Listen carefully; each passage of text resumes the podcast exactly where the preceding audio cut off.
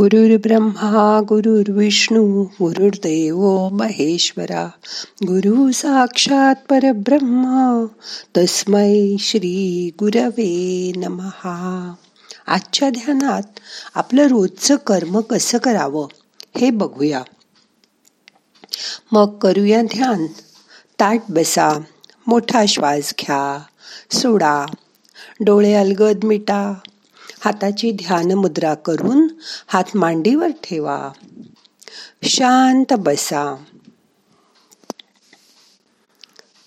येणारा श्वास जाणारा श्वास लक्षपूर्वक बघा.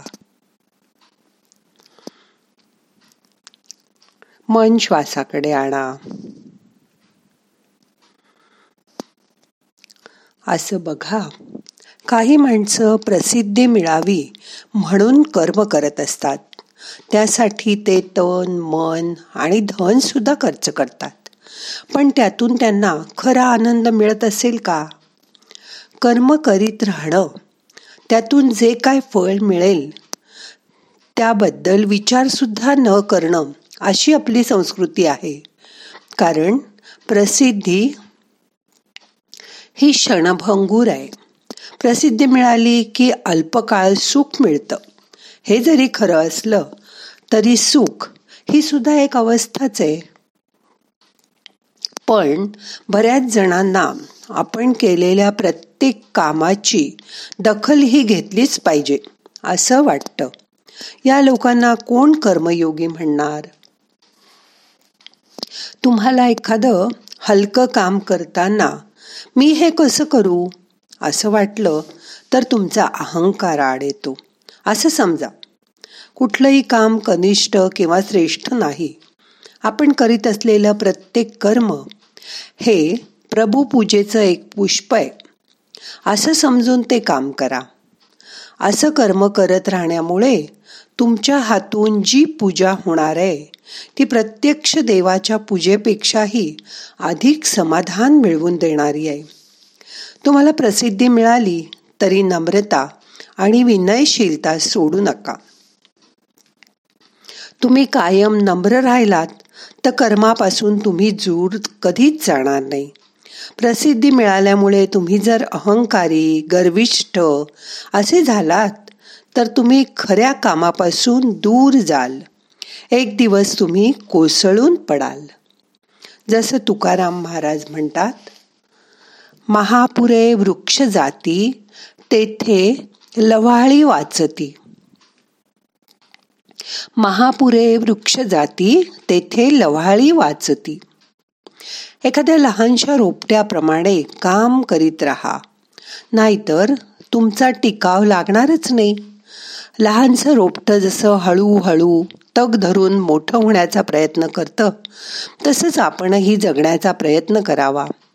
इवल्याशा रोपट्याचं वेलात रूपांतर होण्यास जेवढा वेळ लागतो तेवढा वेळ तुम्ही पेशन्स बाळगा. आता शांत बसला आहात. आता आपण केलेलं कर्म मनात न्याहाळायचा प्रयत्न करा. मोठा श्वास घ्या. यथावकाश ठरून ठेवा.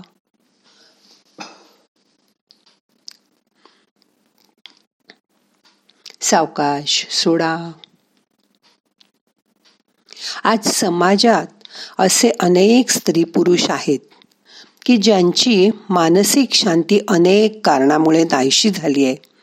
ही शांती आणि मानसिक स्थैर्य प्राप्त करण्यासाठी त्यांना कोणाचा तरी मानसिक आधार हवा असतो.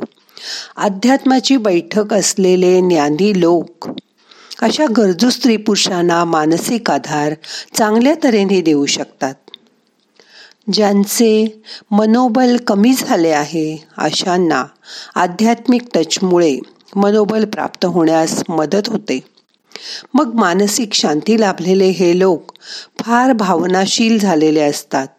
त्यांच्या भावना समजून घेणारा त्यांची दुःख ऐकून घेणारी व्यक्ती त्यांना मिळाली की त्यांना मानसिक उभारी मिळते.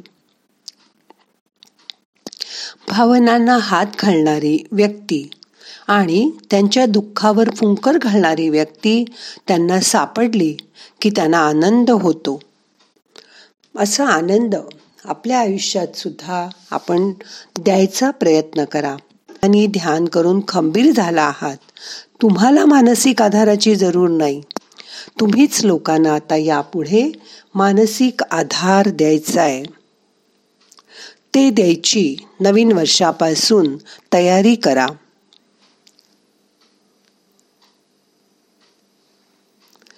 मन शांत करा. प्रत्येक गुरु आपापल्या शिष्यांना परमार्थाचे वेगवेगळे मार्ग सांगत असतो. कोणी कर्मयोगी व्हा म्हणतो कोणी पातंजल सूत्रात सांगितलेले यम नियम आसन प्राणायाम प्रत्याहार धारणा ध्यान समाधी असे अष्टांग योग आचरणात आणा म्हणतो. काही गुरु तपसाधना करा सांगतात. काही गुरु नामस्मरण करायला सांगतात. हो ना.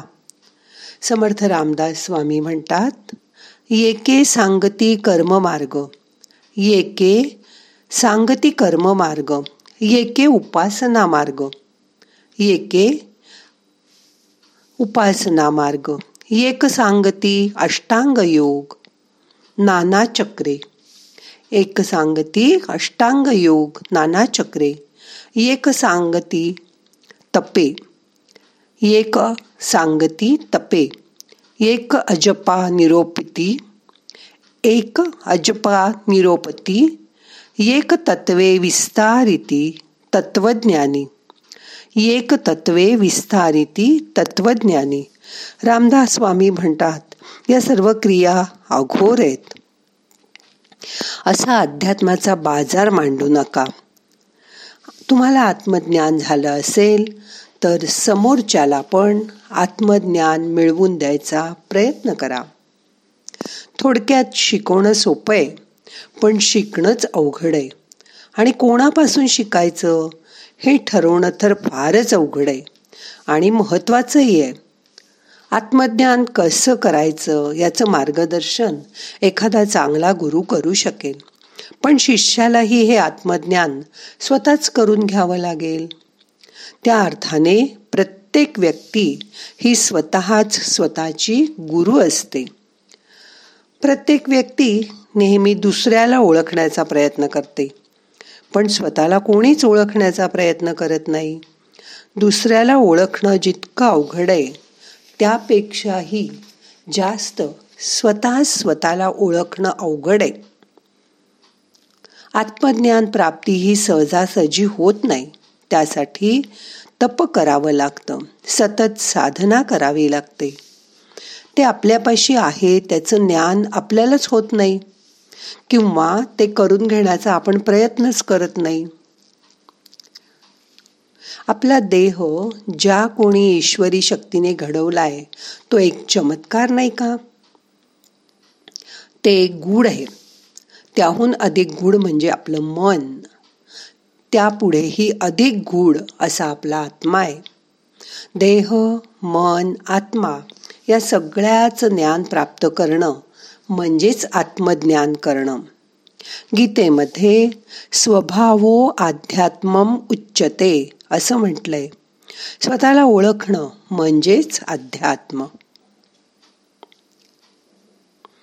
ह्या अध्यात्मामध्ये शिष्य आणि गुरुचं नातं खरं तर प्रत्येक माणसा माणसातच असतं.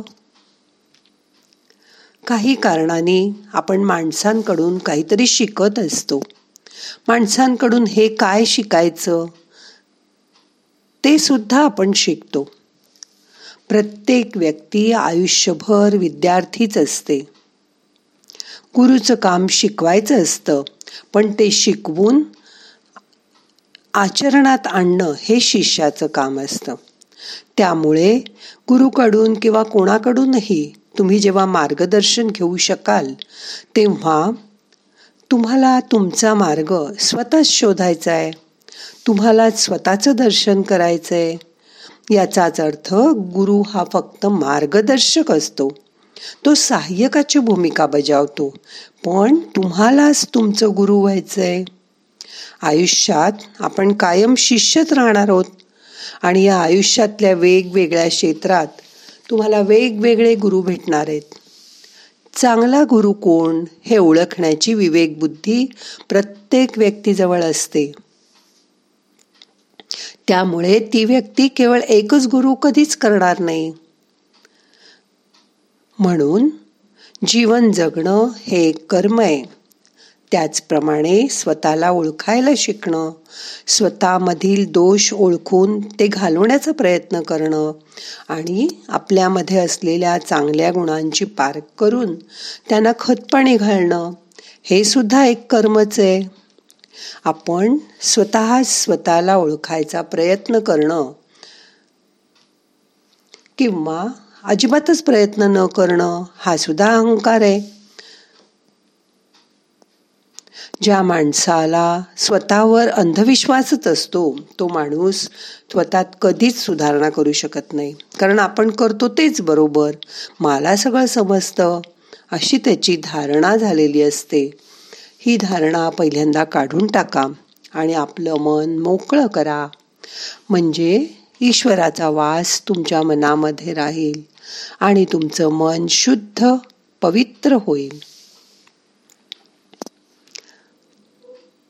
आपल्या स्वतःला ओळखायचा प्रयत्न करा. मन आत वळवा. बाहेरचं सगळं लक्ष काढून घ्या. मोठा श्वास घ्या. यथावकाश धरून ठेवा. सोडून द्या.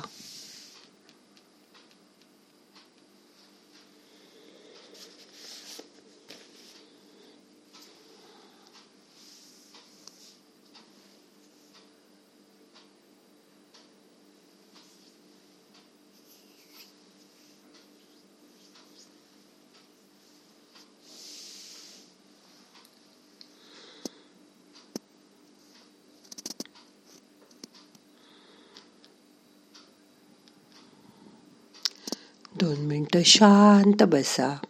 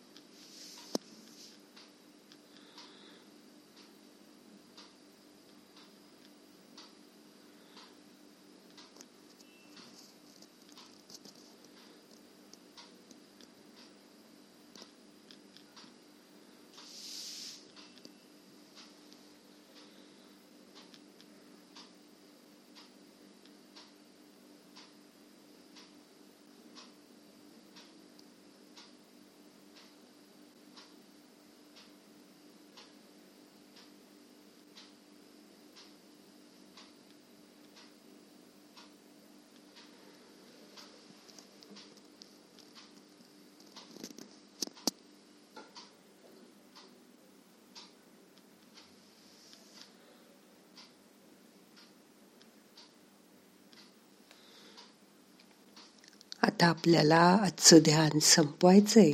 प्रार्थना म्हणूया. नाहम करता हरि करता हरि करता हि केवलम.